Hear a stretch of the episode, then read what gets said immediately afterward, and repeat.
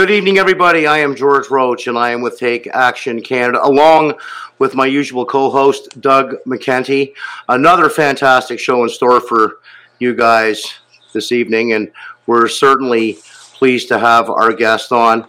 He's an amazing individual who I have certainly come to respect, especially since the days of the Adam Skelly fiasco, where he made his inaugural appearance on the back of a truck. And he told everybody there, including local law enforcement, that what they were doing was just not good for the Canadian citizens, Ontario, for business, and certainly our way forward. And since then, he has been a vocal individual on the scene, letting people know exactly what their rights are and what this country should be standing for. As a thirty-two-year standing member of the O P P, former O P P, and Southwestern Ontario and Southern Ontario, I am certainly pleased to have one of the catalysts who started We Stand on Guard. Vince Gircys, welcome to Take Action Canada and our weekly broadcast. How Thanks are for you? Having me on the program, George. Thank you. Yeah, really, welcome. So, you know, it's been a few months uh, since you stood up there proudly and courageously, told everybody the truth. Uh, you were admired to no end. I saw messages, uh, you know, being the former executive director of the line, I was pummeled with messages, as a matter of fact. People were in shock that a police officer would have ever stood up and had the biceps to say, hey, folks, this is not healthy. This is not right. This is illegal. We we stand against it.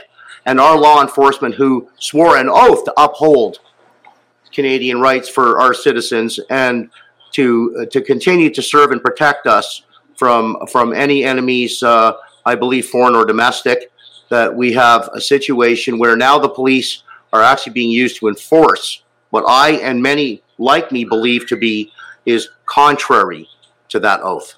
What do you think?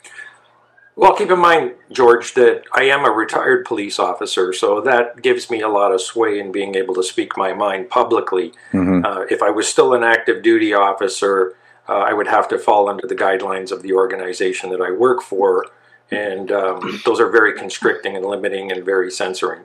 So, and I understand sometimes why that's necessary, but right now I'm speaking to you on my own behalf. I don't represent any organization. So uh, it's good to have that freedom and just speak my own mind. You get to be you on your yeah, own absolutely. terms, on your own right. terms. No better freedom than that. Nobody is telling you what you say, what you can't say, or how it should be said. You are just simply telling us what you know to be the truth as a person with thirty-two years experience in law enforcement. Uh, yeah, but that comment that you made, that only applies today and for the Correct. next short, short while. Very soon we will have uh, Bill C ten kick in, and we'll have the Ministry of Truth. And our Ministry of Truth will tell us what we can say and what we can't say.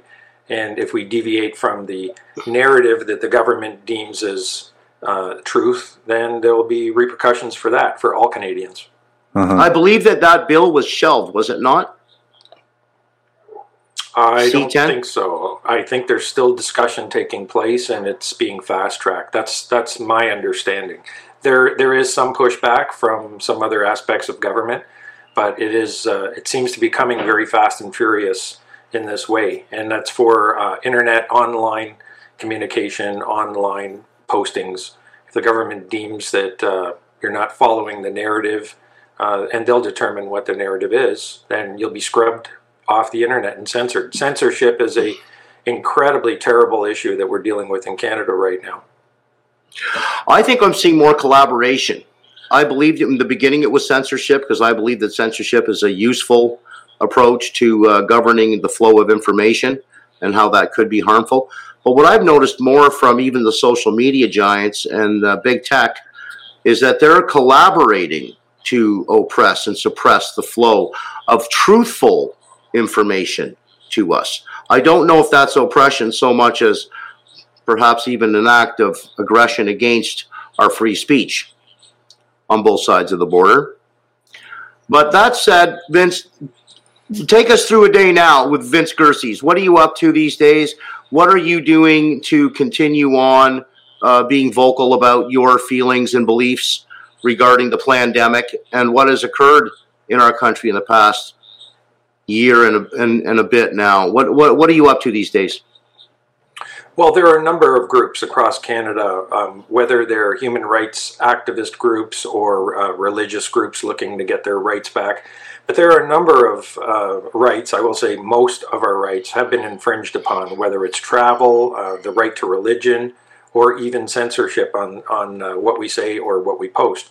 And there are a number of active groups across the country that are pushing back, that are out to expose the truth. And that comes from all aspects. That comes from the healthcare uh, industry, the health professionals, doctors, nurses, um, and uh, other independent groups that are just looking to fight proactively to ensure that Canadians maintain their rights or have their mm-hmm. rights and push back against the government. So I believe in helping and assisting any group that is uh, looking for some advice, some direction, or, or some words of encouragement. Um, encouragement is kind of a hard commodity to come by lately, but um, there are things that are happening on a daily basis, and I'm, I'm being contacted by a number of individuals, including active duty and retired uh, police officers concerned about what's happening in our country. So we engage in communication, we engage in dialogue, and trying to find the best path forward. So what do you say to the police officers who have engaged in what the public blatantly call is, you know, an assault on their rights? What what what should Canadians interpret from that? When you see people at Dundas Square getting attacked by the police for exercising their two C, for instance, the right to peaceful assembly, they're getting thrown to the ground, handcuffed, ticketed, left, right. I haven't heard of a ticket go through yet, but they're getting all of these things happening to them. And it seems to be that people are be, have, have been jailed. Some have been criminally charged, common nuisance being the the charge that has been laid on, on a number of uh, protest organizers, including ourselves. What what what is going on with officers that are engaging in this, despite knowing it's contrary to their oath? Well, I, along with many people, see that as a real betrayal. And I will say that um, I think that really does represent the minority in policing, certainly. I don't believe that represents the majority of officers out there. The majority of officers out there are doing a fantastic job. Yep. Uh, they're trying to uphold the rights. They understand the the uh, directives that they're being given, these medical directives, are um, constitutional violations, and they do not want to do it, rightfully so. But um, the, the, the path forward on those individuals who do violate people's rights. Uh, I mean, it's just it's more than just violating somebody's rights. You're violating the International Declaration of Human Rights. You're violating the Canadian Bill of Rights. You're mm-hmm. violating the Constitution, which is the Canadian Charter of Rights incorporated in that. You're violating the Police Services Act, because the Police Services Act says pursuant to the Charter of Rights, and that's how they want you to operate. That's the operational Bible of policing in Ontario. And uh, so you're violating that because it's telling you that your main directive is the Charter of Rights. And then so you're the violating gospel, your oath. Right. So the gospel book is being ignored by these people. Cor- correct. And, and then you're also ignoring your oath, because in your oath, you swear as part of your oath in Ontario, you're swearing to uphold the Constitution of Canada. And the Constitution incorporates the Charter of Rights. So if you're not going to uphold that, Uh, as I say, you know, when you listen to the anthem, I don't think we are um, strong or free. And if you're going to stand on guard for thee, if you don't stand on guard for thee, if you don't uphold your uh, the people's rights, you don't adhere to the Police Services Act or your oath, then what do you stand for? This is the question I have. What do you stand mm-hmm. for? And, and what are you enforcing? Answer? What are you well, enforcing? So, Vince, I'm a little bit more familiar with the way things work down here in the U S, and I have interviewed um, people like Sheriff Richard Mack of the Constitutional Sheriffs and Peace Officers Association. So uh, I understand the angle. We have the Oath Keepers movement down here uh, as well. Um, but what do you say? I mean, you, are, are you of the opinion that police officers really have their own? Like, I know here in the United States, actually, the local sheriffs, the county sheriffs have a lot of leeway when it comes to determining what laws are constitutional and are unconstitutional. So the sheriffs themselves can make this determination and tell their guys, hey, you know, you don't enforce this law or that law because it's it clearly goes against the Constitution, and we have an obligation to protect people's rights. Uh, is that this? Is it similar in Canada, or and then what can an individual peace officer do if they're in a situation where they're like, hey, I don't want to enforce this law. This is, uh, you know, an illegal law. This is going against uh, in the individual rights that I have made this oath to protect. Do you see uh, police officers capable of, of standing up and, and saying, no, I'm not going to do this? Well, first of all, remember that here here in Canada, and I believe elsewhere in the world, when uh, when a charge is laid, so if a ticket is going to be written, and most of these charges that we're talking about are provincial violations.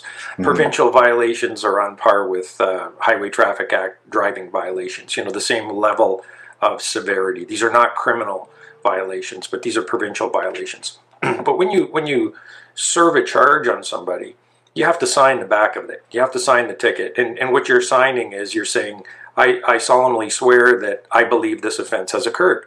You know, and so it's occurred, I'm going to sign it, and it's being processed. Well, some people believe the offense has occurred, and they're going to sign off on that. And some people don't, and they're not going to issue that charge.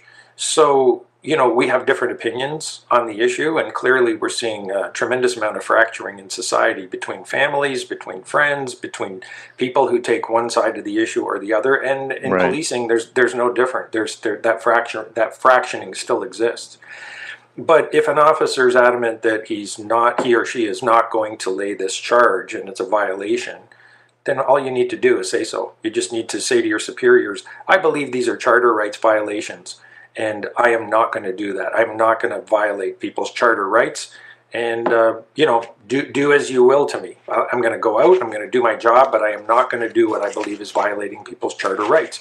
Right. And I'm sure there's... Uh, some type of directives that have come down from management. Um, you know, like any corporation would issue some types of directives from the top that filter their way down and give you direction on how to proceed. But in the end, it's up to the individual officer. And fear is a very powerful motivator. And so this all comes down to trust in the information that we're getting, right? So the information that the officers are getting, they're getting information from their organization telling them how they want them to behave, mm-hmm. but they're also getting information the same way uh, everyone else gets their information. They dial into something or tune into something and listen to what's going on, and you're either dialing into one side of the conversation or the other, and the other side of the conversation is very, very quiet and small and very hard to hear. Um, the main narrative is very loud, and it's trying to play guacamole or whack-a-mole with uh, Uh, with the pop-ups of information coming that are dissenting from the mainstream narrative. But the reason that that uh, the news, I, and I, I see public enemy number one is our mainstream media, because if we can't trust the news, then we can't agree on the facts that lead to a discussion on what's right and what's wrong, not what's mm-hmm. lawful or unlawful, what is right and what is wrong. And then we lose our democracy as a government controlled by the people, and we become people controlled by the government. Yep. And that's where we're at. Yeah, it's so challenging even for the professionals. Uh, like I said, we, we interviewed the, the post office workers uh, just the other day, but police officers, other first responders, when they're all getting their news from the mainstream media, when the other side is being suppressed and talking about the censorship that's been going on, it's very difficult. I mean, we're not having a democratic process here. Um, so it's challenging because you're dealing with a lot of people that really aren't getting all of the information. Uh, they're not seeing a public debate. We're not going through this democratic process. I can only imagine what it must be like uh, for police officers um, in a situation where it's so overwhelmingly one-sided, and then they're asked to enforce this new normal uh, when they're certainly probably Uh, confused and conflicted about uh, exactly what it is and why they have to enforce these these uh, crazy draconian laws in many instances. Yeah, so very true. Uh, the key point that I'm going to take away from what you said is that there are no public debates. Mm-hmm. And, uh, you know, this would be unheard of on a catastrophe on the scope and scale of what we're dealing with and how many businesses are being shut down and people's rights are being oblit- obliterated. I'm, I'm talking about young children and what they're going through. I'm talking about the elderly and how they're locked down in solitary confinement and all these issues. And we can't have any debate on these issues. So we, we don't have debate, but what seems to be coming out recently is with uh, with exposure of some interesting information come, that comes up on some U S media sites and some in Canada as well, is that you may get some opposition uh, bring forward some of that information and start poking at the politicians and saying, you answered the question to, you know, why is this happening and why is that happening when this new information is is uh, coming to light.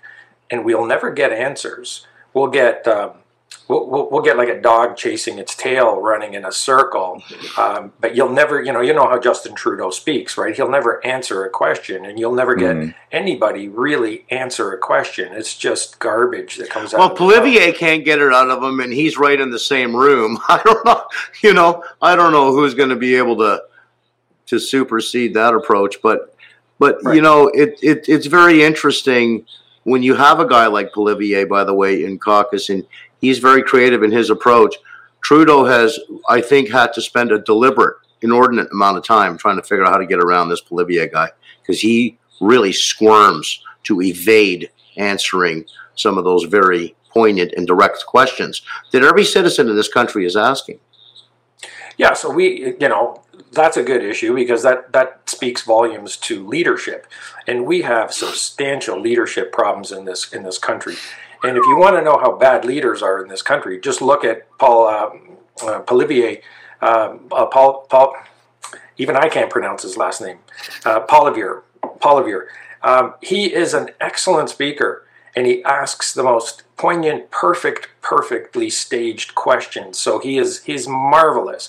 And you think, you know, there's a guy that should be prime minister, because he's so sharp. Charismatic, so yeah. Direct, very charismatic and very smart, very intelligent person. Yeah, yeah. And you say, you know, why isn't that guy running the country? And and I understand he had his reasons, but, you know, there's an example of somebody who shows true leadership when you have people asking those difficult questions. But, of course, nobody can answer them. No. And then I, I say one of our biggest problems in leadership as well is if we look at all of the members of parliament and members of provincial parliament. So for you, Doug, that it's in California, of course, it's the federal versus the state type governments. Right. So we have M Ps, which are members of the federal parliament. And then we have M P Ps, members of provincial or your equivalent of state governance. Right. And they're all silent. They all fall silent. Nobody says anything. Nobody says yeah. a word. Nobody nobody takes a poke at anything. Nobody questions anything. They just go along with this terrible, terrible, out-of-control roller coaster that we're on. Yeah. Right?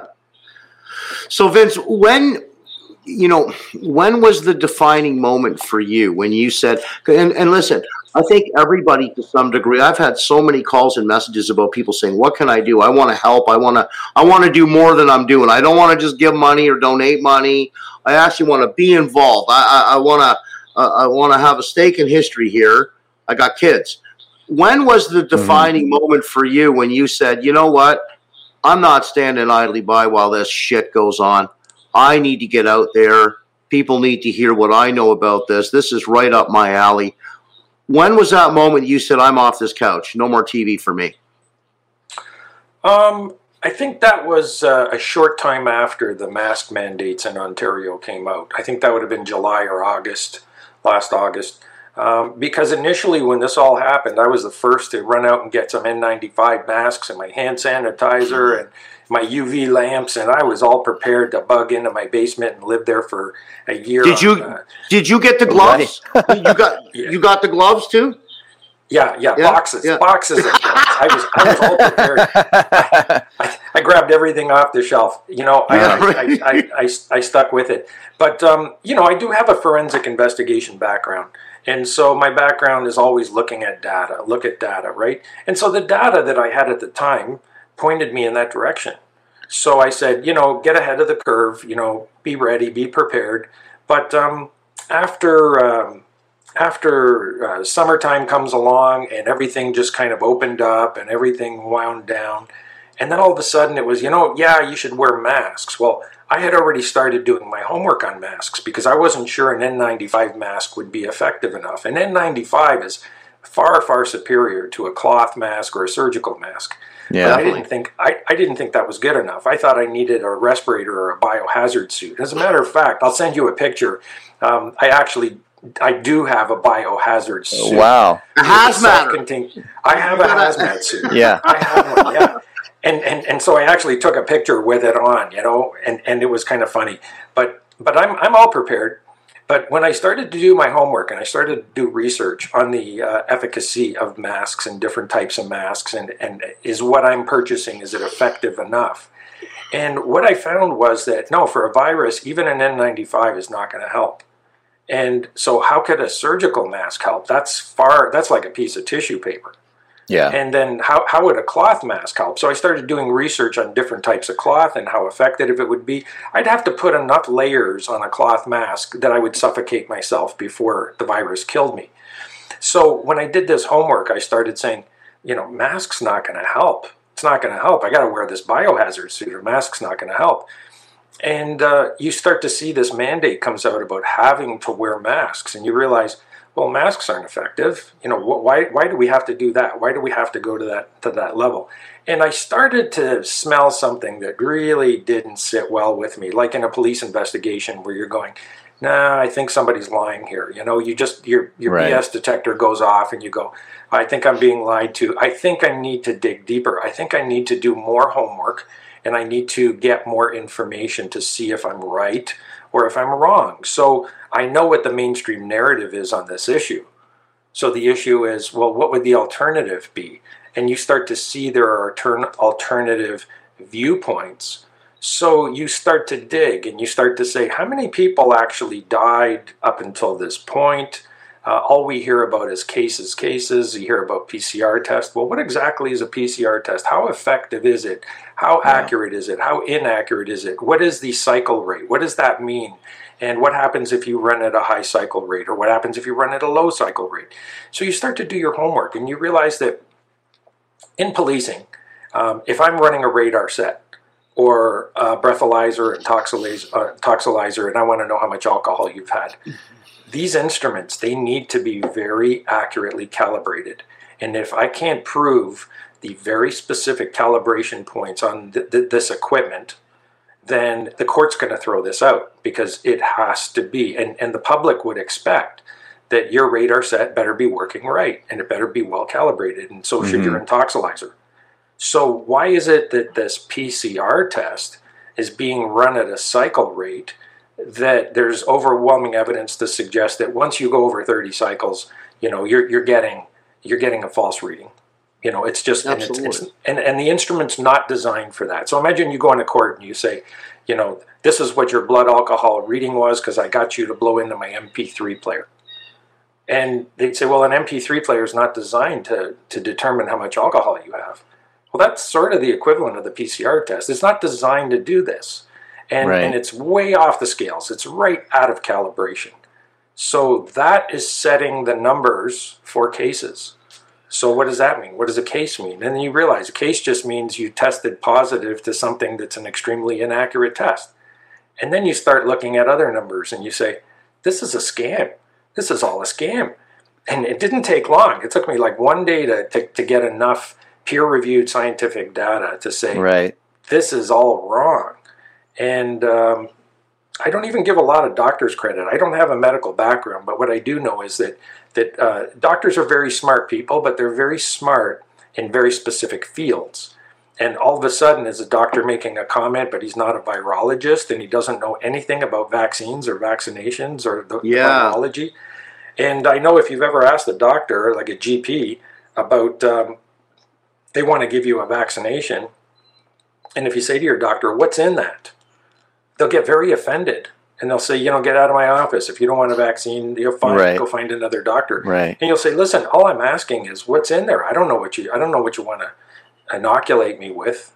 I just want to know what's in my flu vaccine. They just they get so offended, and they don't know. That's the answer. They don't know. They just got the vaccine, and they're just going to give you a shot. They don't exactly know what's in it. They would have to read the data sheet. Right. And when you when you ask them specifically, they don't have the answer. Yeah. I mean, we see a lot of professionals, you know, who are just listening to the mainstream media, and they're not uh, getting the alternative information, just like we were discussing before. And so they're just convinced that the mainstream media couldn't possibly be lying to, to them or uh, or manipulating them. But just as you said, you know, you spend twenty-four hours doing the research. What is a case number? Why are they doing forty, forty-five cycles on this P C R test when, you know, thirty is plenty, according to all the available evidence that I've seen? Uh, and as you were talking about, even this, this P C R cycle threshold was uh, at certain, in Portugal, there was a court case. When they make it to court to discuss these things, the courts overwhelmingly are like, yeah, wow, forty cycles, that's crazy. This, this doesn't work. Uh, you can't take away a person's rights based on, on uh, this test. Um, And so it's just very frustrating, and it's frustrating that the experts aren't getting access to uh, at least the debate. Again, the, the public debate. The government used this as an excuse to, to call these states of emergencies, and now they're shutting down and censoring the other side. So unfortunately, even uh, traditionally, people who would be experts aren't getting the education that they need to understand that there's a valid difference of opinion here. Yeah, absolutely. And that is where I blame mainstream media for censoring that information. Yeah, right. Anytime a doctor comes forward, the information does come out. It's there, but it's gone. It's scrubbed off the internet. It is pulled very quickly. And that should open people's eyes. That people need to ask themselves, uh, and unfortunately, you know, there's so much mass psychosis out there that, that people um, believe this, but I'm not going to fault somebody for believing something. It, it, it's their belief system, and it is what it is. But I just find it unusual to say, listen, if doctors are coming forward and they're presenting very important information that is counter to what you're being told in the narrative, um, I, I can almost understand it. You don't want to look at it. You don't want to listen to it. You don't want to deal with it. But mm-hmm. do you not realize, either for your sake or for your children's sake, that this is a very, very serious thing? And it's no different than somebody saying, hey, your neighbor's house is on fire right now. Most people would say, really? You know, let me go outside and have a look. Is there a danger to my house? How how far away is this fire? You want to right. have a look, because it's a danger. It's a fire alarm that's going off. You, it should, should attract some attention. So when people are trying to bring information to light and say, hey, here's a problem, why is everyone trying to pull the batteries out of that smoke detector and say, no fire here, go away, don't worry? Yeah, it's a red uh, flag. That, that, yeah. That's yeah. very suspicious, right? Yeah. Yeah, the flames are burning, smoke's everywhere. What'd you take the batteries out for? Well, you know, it, it, it resembles, I like that point, because it resembles what's going on today. There's so much illegal crap going on today. Stories getting told. Uh, medical science is getting twisted all over the place. People don't know what to believe. Um, clearly, this is... to me and and many others, this is not about a virus. There is there's an agenda here. We've all caught on to it. If you don't know what that agenda is, folks, you must be living under a rock. Uh, but, you know, I think people got to get acquainted with some of these shifts. They're not paying attention. Why are we seeing laws that have been around us for decades getting ignored? Now, I want to deal with one issue here, Vince, and then I want to move on uh, to these other groups, too, that you have spoken of, that you're that you're working with. I have gotten lambasted with messages over the past few months about the Property to Trespass Act in Section four. Guy goes into the grocery store or the beer store or whatever. He's told, you can't come in here without a mask. He says, I'm exempt. They say, okay. We don't allow exemptions, and we're a private business, and you got to leave. And the guy says, no, I don't. No, I don't. I, I, I'm protected under the Human Rights Code. There's two sections to the Property to Trespass Act. Is the business owner only dealing with the first section? I'm sorry, you cut out a little bit in the, in the last part of that. Just uh, in your question? Is the business only... Yep, there's two parts of Section four. Are the businesses who are uh, ejecting the customer from the property who claims an exemption under the Human Rights Code, are they only confronting the first part of the Property to Trespass Act by ejecting yeah. that person? Yeah, that yeah, they are. And it's a two-part system, and uh, clearly that's an illegal act. It is. It's it's a it's a human rights violation. Hmm. And um, I, I see the way in which it's it's being enforced, uh, and I, I just find that it's being enforced wrong. The the manner in which the Reopening of Ontario Act and other acts in other provinces have, have been written, allowing for exemptions for people um, that that have exemptions.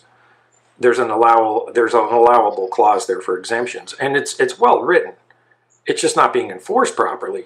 Um, the way it should be enforced is if a shopkeeper says, no, you can't come in because you don't have a mask, then law enforcement needs to say, well, then you're going to be charged as a shopkeeper, because if that person says they have an exemption, you're required to allow them in. And it's under seven point oh point two. Yeah. Right, right. So that's interesting. So I have got a couple of cases right now where a girl uh, in a mall was thrown to the ground by police because she claimed an exemption. When the shopkeeper told her to leave, she said, I don't have to leave because I have a right to express my exemption and I don't have to give you any proof of what that is. And they said, phooey on you, we're going to call the police. The police showed up, threw, threw her to the ground, bruised her uh, in a few different places. Um, are the police culpable in that circumstance, do you think? Well, the courts are going to have to make a decision on who's culpable in the end. Uh, it'll probably start with who's bringing who before the court. So are you being charged with trespassing and now you're the one going to court? Or are they charging the shopkeeper with the violation and now... No, the they charged the, no, they charged the customer right. Right. in this case, yeah. Right, which is which is what we see happen all the time. That that's the course of action that we're seeing. So the the other um, direction that it could go is that the uh, the victim in this case, the person who was denied access, they can file a human rights violation, and then it'll end up in a different court. It'll end up in a human rights violation uh, tribunal. And the the difficulty with this situation is that it's happening so predominantly, so quickly, so so uh, often.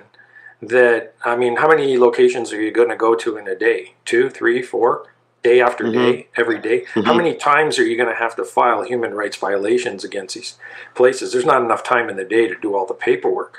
No. So you just have to, right. at this point, you have to be very cautious and pick and choose your battles, because otherwise your entire life is consumed in filing human rights violation charges. True enough.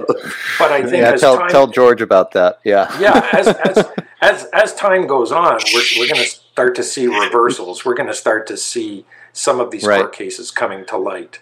Well, you know, yeah. this, this is what's so fascinating, and, and the, the cases are very similar here in the United States as well. Like, clearly this is in violation of so many laws in terms of health privacy that have been on the books for a long time. Uh, and, um, you know, uh, just in terms of the discrimination laws, you're not allowed to discriminate some, against someone Uh, for, uh, you know, healthcare, personal healthcare choices. I mean, clear as day, uh, going all the way up to the Nuremberg Code, frankly. And so it's fascinating, I think, because of the mainstream media, and I'm one hundred percent with you on, on blaming the media here. Like, people are basically self-enforcing this because the population overwhelmingly just thinks they've got to go along. The media told us this, so everybody's got to do this. And we're not having that public debate that you would think in a free society uh, we would be having healthy debates and then going through a democratic process. Um, but instead, uh, it's just like there's so much social pressure to wear the mask, do what you're told, go along and get along. And I'm sure the police are in the same boat. And especially then, you know, if you then if you stand up against like the tsunami of public support for the lockdowns, then you know you're the you're the black sheep. You're the one standing up against all this. You become a target, as we all know, uh, and it's just it's really frustrating. I mean, here where I live in California, uh, they there was a, a restaurant wanted to stay open, stayed open, and the local county government actually realized there was no enforcement mechanism for these. For these lockdown laws, that the governor just uh, state of emergency, everybody shut down, uh, and they actually had to pass their own local ordinance to target this guy, to find this guy that was willing to stand up against it. Um, and it's just fascinating, though, as we're talking about. I mean, my point is that that on the books are all the laws that we need to know that this is not legal behavior. And yet everybody's going along to get along and just going with it. And uh, it, it becomes yeah, difficult like, to do the right thing in these circumstances. What are they missing? What is it they I didn't know. do in police foundations or police academy or whatever? Right. What the hell did they not read that the public in large seem to know more clearly than they do? I don't get it. These guys are the ones that are supposed to be laying down the law. Now, why? What did they miss? Yeah, you know, that's a good question, because I ask myself that question on a regular basis. Yeah. Oh, I'm, I'm really, not nuts. I'm, really... I'm not nuts, Doug. See, I, well, I was worried about you there for a second. I thought, you know, no, was... I know. We could clear it up. You know, there, there's an interesting quote that was made by um, by uh, Gustave Le Bon, and it's about mass psychosis. And he says, the masses have never thirsted after truth. They turn aside from evidence that is not to their taste. Whoever attempts to destroy their illusion is always the victim. So right. people believe what they want to believe. Yeah. And they don't want to hear something that goes against their belief system, you know, or their, their, their, um, right. It's their ideology. It's, it's, well, it's I, I, I've said a million times, hey folks, spell the first three letters of illusion and quit it. Sorry, Vince, I had to. Absolutely. You said that illusion word. Just remind, remind people of the first three letters a little bit, please. Yes, and denial is not a river in Egypt. Right? you, you, you saw that no, one, didn't you? Know. Yeah. That's one that? of George's favorites. That was with Mark, uh, uh, what's his name? Well, uh, Vince, what do you uh, what do you say to then police officers that do, you know do realize they're put in this uh, uncomfortable position? You know, they know what the laws say clearly. They know what the right thing to do is, but they're getting so much pressure. How do they deal in that situation? You know, what do you do? How do you stand? Can you stand up to your commanding officer? What happens when you have this this moral conflict? I'm sure many of them do. Yeah. Yeah. So people say, you know, I hear this all the time, and people say, well, you're retired, so it's easy for you to say. You right. know, you're not you're not in you're not in my shoes. And I'll say, listen, I was in your shoes for thirty-two years. I was in your shoes. So I know what it's like. I've been there. If you think that this is the only example of management giving you a directive of how they want you to go and how they want you to proceed, and yes, sir, no problem, I'm going to do it. Mm-hmm. I've had my share in thirty-two years of uh, command staff telling me, you know, you're going to do this. And there were a number of times, not a lot, but there were a number of times when you know that's the wrong direction, it's the wrong thing to do. And you have to stand up and say, no, I'm not going to do that. I refuse. Mm-hmm. It's as simple as that. I used to say, I refuse because I know that's wrong. So I think there are two kinds of people here. I'm going to put people into two different categories. So the first type of people are the individuals that, um, they really require affirmation of their friends and family. They they want to be, they need to be accepted. And I think most of us fit into that category, okay? Most of us as humans, sure. we want to be accepted, and we want to go with the flow, and we don't want to make waves, and we just want, we don't want to be outcast. We don't want to be the black sheep, okay? And this is very, very important to people, not to be rejected. But there's another kind of people that says, no, I'm not going along with that because I know that's wrong. And my moral compass says I'm not willing to take acceptance and being um, liked and being associated with these family members or these friends um, by having to break with what I know is morally wrong. Or right. I, I should say do, by not doing what is right. Well, they've got so, a conscience. Yeah, so they say, you know what? No, I'm sorry, but I can't. I just can't do that because it's wrong. So I'm not going to go along with that narrative because I know that that is the wrong thing to do. And they know they're going to be persecuted and demonized, and they're going to run into all kinds of conflicts with coworkers or family members.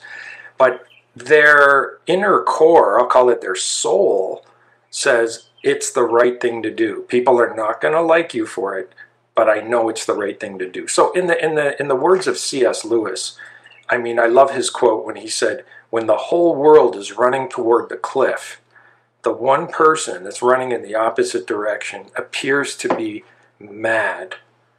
Well, right. That's true, they do. But, you know, in that case, the, that person is right. You know, don't run towards the cliff. It's not a good idea, yeah. even if everybody else is.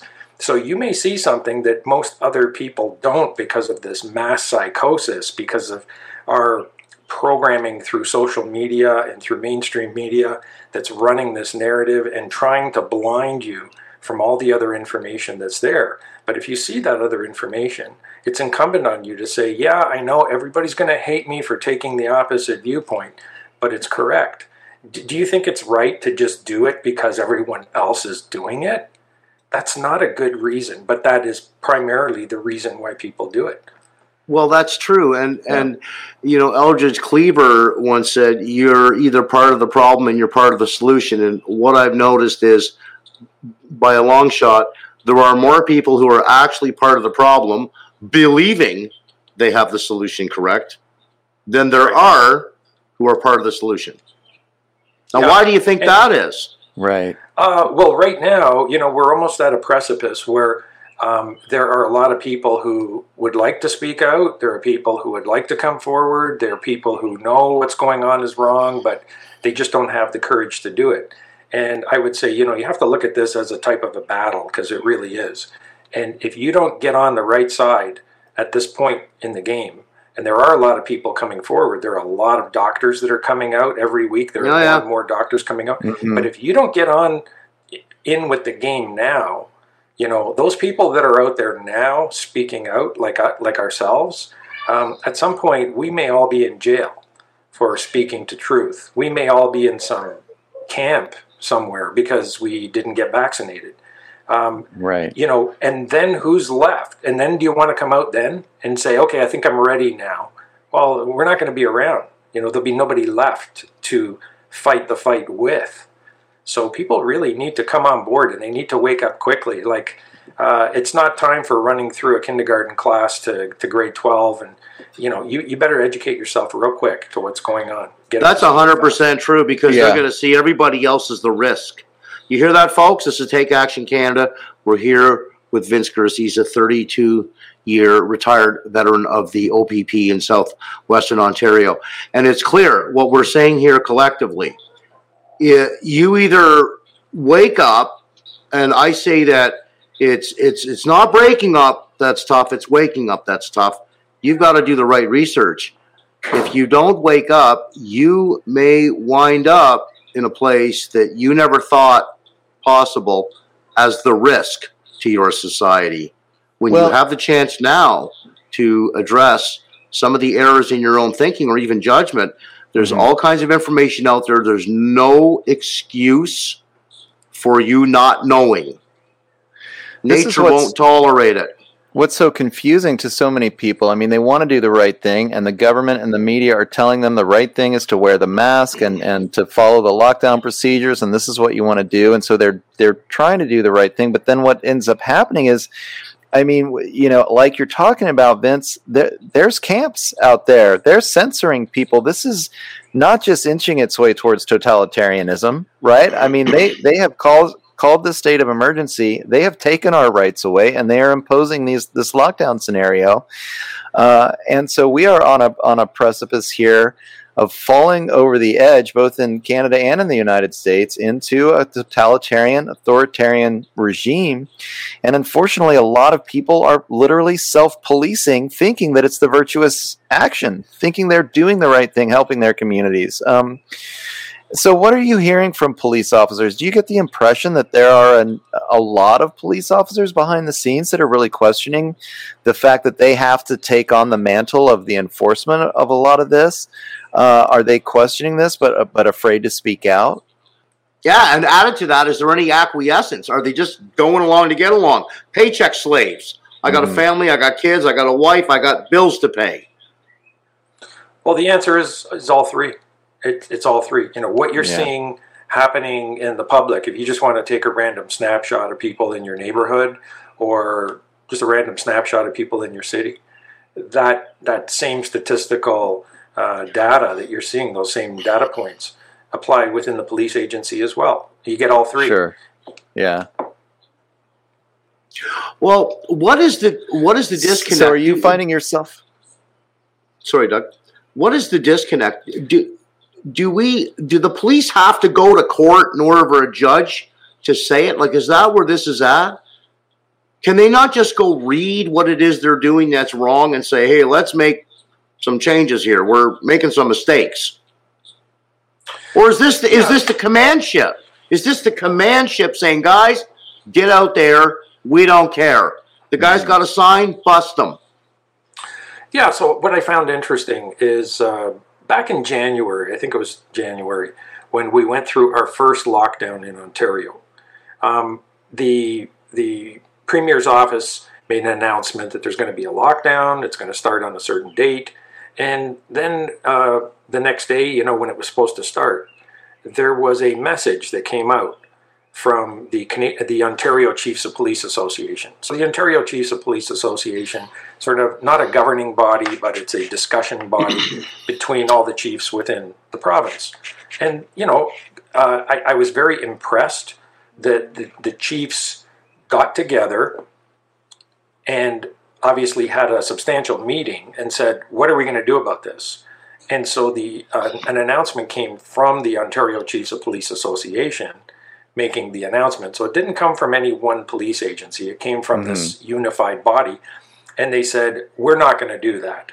We are not going to randomly stop vehicles and randomly stop people walking down the road yeah, right. to check their identification and find out where they're going. We think that's a breach of their rights and that's too much police power. It's going too far. We are not going to do that. Great. That's wonderful, isn't it? That's wonderful. You guys took a stand and you said, nah, collectively, we're not going to do that. Mm-hmm. Okay. That is very, very comforting. It's very good to know. And it was the right thing to do. But yeah. when the last set of lockdowns came came out about two months ago, um, it, it was like round two or round three. I don't know which round we're in. It was the latest set of lockdowns. Um, the first tweet to come out after the Premier said, we're going to lock down harder and, you know, you have to you have to stay at home and the police are going to have the authority to stop you and ask you where you're going. And if you don't tell them, there's going to be fines associated. So the first tweet to come out after that was the Ontario Provincial Police. And they said, the commissioner of the O P P said, yep, okay, we're going to do it. We we're going to do it. We're going to so, start enforcing this. And then forty-six other police departments tweeted in Ontario, we're not going to do that. We're not, yeah. Huh. Okay, so that created a huge problem for the Solicitor General, who's in charge of policing in the province. Wow. And yeah. within twenty-four hours, the Solicitor General revoked that law and said, okay, we're we're not going to, we're just not going to have that law. We're not going to do that. Oh, well, put that fire out fast. Yeah. Because because you saw the dissension. You saw the oh. forty-six police forces pulling back and saying, no, no, we're not going to do this. this Our Twitter went crazy that, okay. at, at that point. I remember so, that. So first question is, what does that say about the individual police forces, including the Ontario Provincial Police? Well, that tells you what forty-six chiefs were thinking. And it tells you what the commissioner of the Ontario Provincial Police, who's the right hand of Doug Ford, the Premier, it tells you what he was thinking.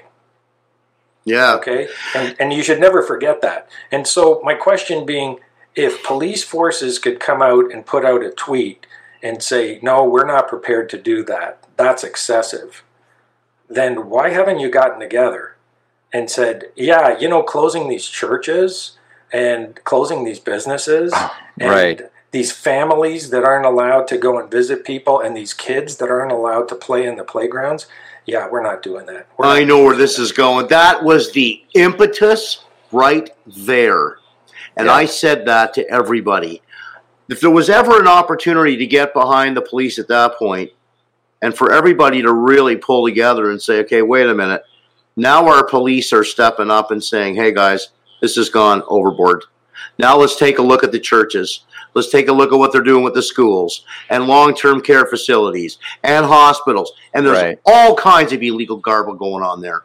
we are blasted with cases. Right. So, so I can I can just randomly pick a police department. So, for example, Aylmer, Ontario, um, is, is a rather controversial police department right now with what's going on with the Church of God. Henry but, Hildebrand, yeah, yeah. So, so Aylmer Police, they were they were on board with not enforcing these latest lockdown restrictions. You know, they were one of the forty-six departments that said, uh-huh. "No, we're not going to."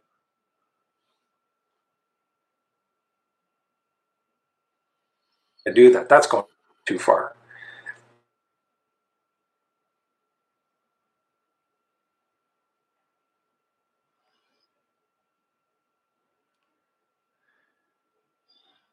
I'm having a little connectivity issue. You're watching Take Action Canada, folks, on our weekly broadcast here with Vince Gircys, thirty-two-year former veteran of South Southern Ontario's O P P, um, is with us this evening, and we've had a wonderful discussion so far of some historicals and police positions and what has actually gone on in in our province. And Vince has uh, laid out some some clear facts for us in terms of what the police have been experiencing and what some of the expectations have been from our uh, from our citizens. So we're honored to have him here. And hopefully we can get through this little difficult snag. Yeah, absolutely. Technology. Is he coming on, Doug, or is he back it there? Lo- it looks like he's cut out, and hopefully he'll just re-enter the studio with a better connection here in one minute. We were uh, just getting to the last ten minutes of the episode, and I was looking forward to hearing um, what uh, the solutions are. It was interesting to note Uh, just how powerful the police forces really are in this instance. And it seems like uh, it's certainly one avenue of protest. If we can get a lot of a lot of police officers on board with the idea of just not enforcing some of this stuff, uh, we can really start to take the power back. So, and that, exactly. And as he was just saying, you know, with all these, you know, forty-four, forty-two uh, police detachments stepping up when the province wanted to move forward with getting the police to do things that were just way far, even past over, past overreach, mm-hmm. uh, and uh, you know, we were saying that that was the moment uh, it, the, for everybody to start seeing the need for cohesion uh, across the province, to stand together and start to look at all the other areas where such overreach uh, was uh, was predominant, and that would have been the opportunity to take a look at the severity of those uh, areas of overreach, it's, you know, specifically in the hospitals and the schools, um, the lockdown in and of itself, the expectation uh, that people stay in their houses, forgo their businesses, and lose their shirts. And we still have no science to back any of that up. I do feel, you know, uh, concerned for some of the police who are expected to do this, and as Vince pointed out, there's been times over his career where, you know, he was expected to do things that he just said, no, I'm not going to do them. That is not not the way we know things are to be done. So I think it must be frustrating to be a police officer in that situation. I can certainly Absolutely. sympathize with that. And yeah. then there's the other ones. I was going to ask Vince, you know, how do some of these individuals actually get to be police officers in looking at their their own rap sheets and track records? As a police officer, do they slip through the cracks? What are these guys missing? You know, and yeah. here we are coming back now, uh, Vince Gircys, folks, the technical difficulties. Welcome back, Vince. Take Action Canada here, folks, is what you're watching this evening. We got about another seven and a half minutes left. We may have to go a little past the hour uh, to make up for the for the lost education we were about yep. to get before you left. Well, we where were we? Go ahead. Yeah. yeah, we wanted to get to solutions now in the last couple of minutes with you, Vince. And, uh, you know, clearly you've been discussing just how powerful these police forces can be if they if they stand united, uh, you know, from, from the top down, from the command all the way down to the guys walking the beat. And they proved it. Right. They proved the police proved that if you unite together, the uh, the Solicitor General is going to say, no, no, kill that law. Yeah, they have so much leverage. Is there a solution moving forward? Do you see uh, being able to organize police in such a way that uh, this is a real a real viable solution to end this end this whole lockdown authoritarianism that just doesn't seem like it's going to end, right? Uh, I mean, it's got to end some somehow. I mean, this is one way. Well, in theory, if we're going to use logic and theory, the rationale behind the police forces getting together, say in Ontario, on a provincial basis, in Ontario it would be through the Ontario Chiefs of Police Association, uh, and saying, hey, here's how we're going to proceed as far as enforcement goes, and maybe we're going to we're going to remember our oath, uh, remember what the Charter of Rights says, remember mm-hmm. what the Constitution says, remember what the Police Services Act says. We're going to not forget about the Bill of Rights and the International Declaration of Human Rights.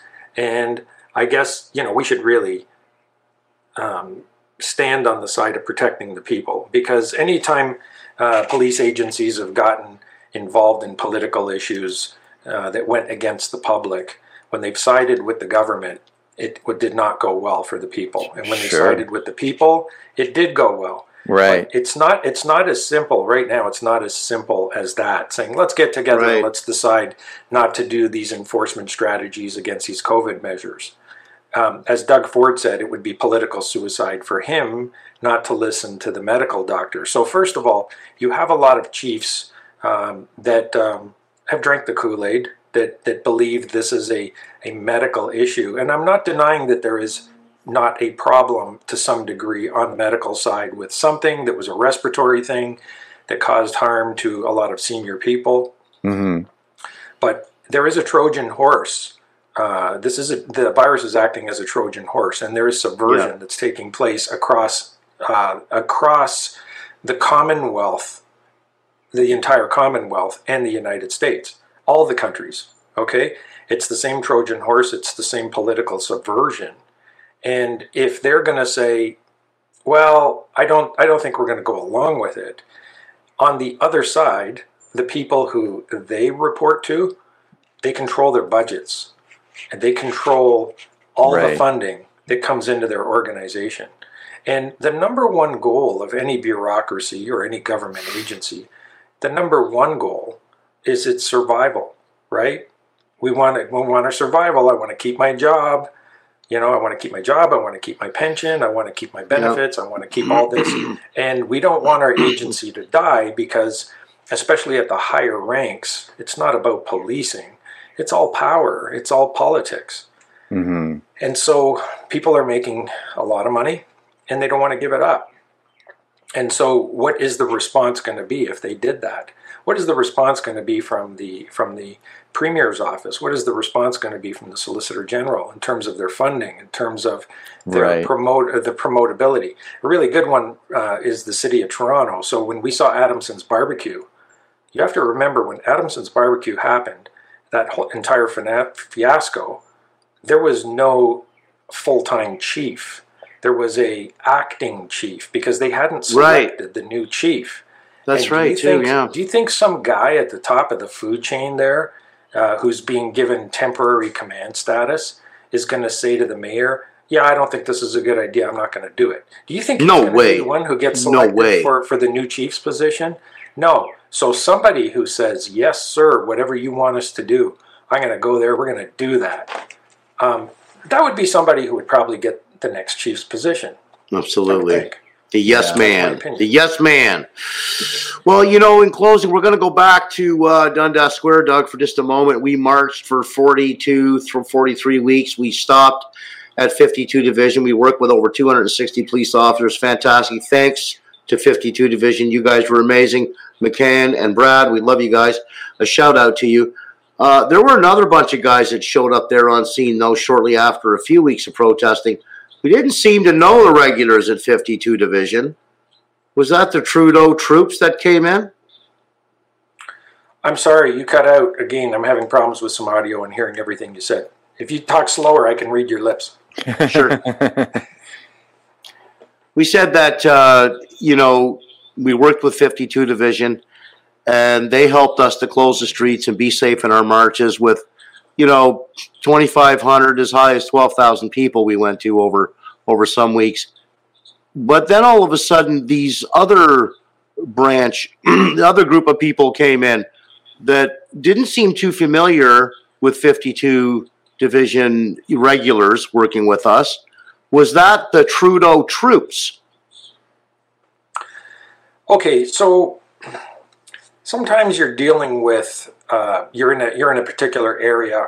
Let's say in this case you're talking about Toronto, downtown Toronto. You're dealing with certain officers, right? And these officers are most likely officers that work in that area, and maybe they're called in from other areas because uh, they're short-staffed, and they could be saying, "Hey, there's going to be a protest in Toronto. We need Uh, one hundred guys to show up for Saturday."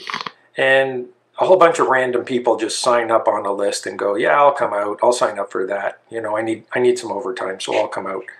But these individuals, they, they're used to working independently and individually. They go out in their squad cars. They do their job. Sometimes they partner up and they go out and they, they do their job. Okay, they don't necessarily belong to a special team or a special unit that is designed to is designed for certain purposes. And it would appear that sometimes what you see out there are these individual guys who are just coming in to fulfill a shift for a Saturday morning, and then sometimes you see a special unit come out. These are people who appear to be well trained, very coordinated, they work well together, and you'll see a difference in approach, right? So likewise, if you're huh. in a room with one hundred business owners and everyone owns their own business, you tend to do things when you mull around your own way. You tend to have some independence. But if there were one hundred people who work for the same company, who were given the exact same training, who always work together, and uh, let's call it a football team, okay? It's like bringing in a football team.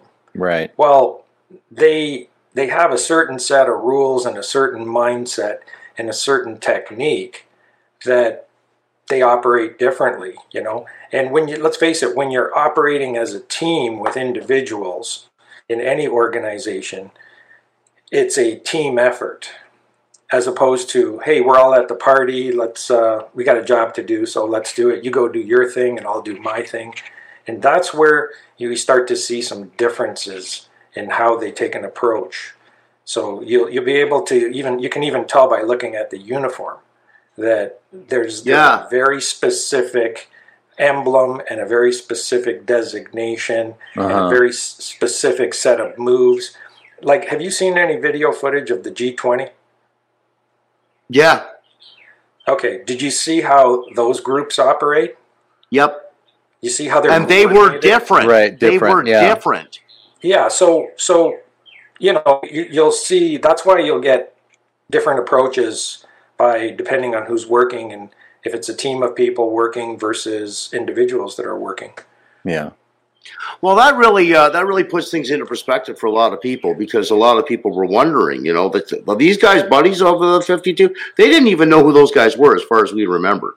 I can right. tell you, interesting. They behaved very differently, because it wasn't the regulars at fifty-two that were attacking us; it was these other dudes with the red thing around there, the blue B three. It was like they had different levels or something. I don't know. The B three guys were the ones with the sticks, and the red the red ones were the ones with the cuffs. Right. Hmm. Or something. I don't right. know. So don't if know. you if you see the way the military operates, okay, if you see the way they march, if you right. see the way they work in unison, okay, well, why do you think uh, police officers and soldiers march? Why do you think it's all about marching? You know, when you start at the academy, you're marching. What, what's this marching all about? You know, it's yeah. kind of nonsense. Well, they knew we were coming. It, it marching marching actually enables soldiers in the field to learn how to uh, listen to commands and follow commands. So when the drill sergeant barks out a command, everybody turns left at the exact same time, right? Mm-hmm. Why? Because it's conditioning. It's social conditioning in that field.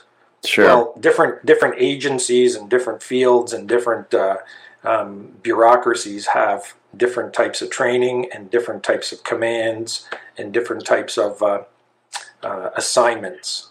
So mm-hmm. that's what. You yeah, mean. And if it's uh, anything uh, like it is here in the United States, there in Canada, there has been more and more militarization of the police, more and more. Uh, military-style training for certain units uh, that can be brought out in special circumstances, hopefully not peaceful protests, but unfortunately uh, that can be the case. I think that's called SWAT. Well, you know, in, in the U S, uh, your military there is so huge. I mean, right. for, up until recently, I think it was the world's largest military. It might be beating that at this point. I'm not sure. Maybe they're even tied at this point. But it, it's certainly one of, if not the largest global superpower on the planet. Yeah. We spend more money than anybody else, I'll tell you that. Yeah, so with that with that comes a tremendous amount of uh, a tremendous amount of ordnance, right? So yeah. you have helicopters, you have weapons, you have vehicles. Well, what happens when the industrial complex is trying to sell you new helicopters and new vehicles? Yeah, what, right. what would you possibly do with the old ones? So it's a good P R thing. To say, hey, you know, we're going to take these helicopters and we're going to donate them to the sheriff's departments, and we're going to donate them elsewhere. Yeah. And they donate tactical gear, and they donate the uh, A P Cs, and they donate all kinds yeah. of stuff, right? It's gotten very so dangerous. End up, yeah. Yeah, so you end up getting police uh, in the U S very heavily armed from all this leftover ordinance that's given to them. Right. And they take advantage of that. And in many cases, I will say in many cases in the U S, it's very necessary and required. But we, we don't have anywhere near the the uh, the crime, the murder rate, or the gun issue, gun violence uh, in Canada that, that there is in the U S. Sure, right. But what happens is uh, in Canada we tend to fall behind, not behind, but we tend to follow the the, the emergence the emergence of police uniform and deployment techniques and equipment. We're about ten years behind usually, but mm-hmm. we do the same thing. But we can't sure. get anything from our military because I think we have two helicopters and a and a and a biplane it, and an right. F thirty-five, and a, a, a, a little F thirty-five trainer plane in the garage. I think that's pla- I think it's plastic. Well, all right, uh, Vincent. There are the tires. We should probably wrap it up here, but do you have any advice to give to, to police officers, to those moral police officers uh, that we were discussing, talking about earlier? What advice do you give them when they're feeling conflicted, when they're asked to do uh, to to uh, enforce these lockdowns, but they feel like it's the wrong thing to do? Is there an outlet? What's the best thing? Is there somebody they can call? Um, is there some kind of collective action? Is there a group they could participate in? Where do they go from? Can they call? Call you. Call Vince. Right. He knows. Well, first, first and foremost, I, I think it's not what they need to do. It's what they need to not do. Mm-hmm. And what they need to not do is really to stand down. It's they don't need to go and do anything. They need to not violate people's rights. Yeah. And uh, generally, they're going to be put in a bind when they're having to work together in teams. So when you're put together and, hey, that church is open, you got to go close that church, and you're going with ten other guys. Uh, it's very, very hard to say, I'm not going to do it when you're going with ten other guys. Now you're together as a team. Sure. But you need to you need to voice your concerns up front with your command staff, and you need to say, listen, I love my job. I love doing my job. I'm not afraid to go out there. I'm not afraid of the dangers associated with this job. But um, I am going to adhere to my oath, the Police Services Act, the Charter of Rights, the Bill of Rights, the International Declaration of Rights. I'm going to adhere to all of those foundational principles. And uh, I'm not going to be laying any charges to anybody, just letting you know, that would violate somebody's right to open a business, that would violate somebody's right to be together with their friends or family, or that would violate a, a, a church's right to stay open and to um, practice religion. These mm-hmm. types of okay. rights, I'm just not going to violate them. And, and and and Chief, if you expect me to, what are the consequences? Well, what the Chief will probably do is say, okay, you're going to be working from home. We don't want you in the station because you're going to contaminate the other officers. And yep. they know we're right, a mutiny, right. right? You're so defiant. You home. Yeah, so they'll either send you home or they'll give you a desk job or they'll put you in the basement, or you'll be a paper pusher, but they can't fire you for saying, I will not violate people's rights. Okay. Mm-hmm. Right. That's good to know. Well, on that note, Doug. Yep. And then they can call Take Action Canada and get in touch with George if they're feeling discrimination on the job, because uh, you've got the legal team to back it up, right? Do you want to let people know uh, where they can get in touch, especially if they want to donate to Take Action? Well, absolutely, folks, w w w dot take action canada dot c a if you want to make a donation. If you have any comments for Vince or any ideas, or if you just simply want to talk to him and you have a group that may need some of his wisdom, feel free to email us at broadcast at take action canada dot c a, and we will forward any information directly to Vince that you send us, and Vince can get in touch with you. Also, if you have any comments for me regarding any of our legal programs, feel free to email me at rights at take action canada dot c a. Doug? All right. Yeah. And I'll just take a second to let people know that if you want to take a look at my work, not just uh, will I have uh, the Take Action broadcast Uh, up at my website, but also my long-form podcast, The Shift with Doug McKenty, uh, the Psychology of Lockdown series that I do with George, uh, and my new show, Beyond Politics, uh, where we're getting into the politics and, and economics of what's been going on here and trying to trying to oh, discover no. maybe a new political philosophy uh, to move, to find the way forward. Yep, yep, Beyond Politics. And you can find all of that at w w w dot the shift now dot com. You can contact me there as well. So thank you, everybody, for listening. Thanks, George, for another great episode. And thank you, Vincent, for coming on uh, and explaining uh, just exactly what the police are, are having to deal with right now, and giving some options to those guys out there, those guys and ladies and gentlemen out there uh, dealing with uh, being put in the uncomfortable position of enforcing these lockdowns. So everybody, have a, me on the show. Glad have a great help. day, for sure. Thanks a lot. Ladies and gentlemen, thank you very much for tuning in to Take Action Canada. We got Judy Mikovits coming up very shortly, and a number of other notables. Uh, Mark McDonald will be coming back, our frontline psychiatrist doctor, uh, who you've seen on our show before with the Global Frontline Nurses. Until then, we wish you guys all the best. Have a wonderful evening. We'll see you next time. Bye-bye. Yep. Take care.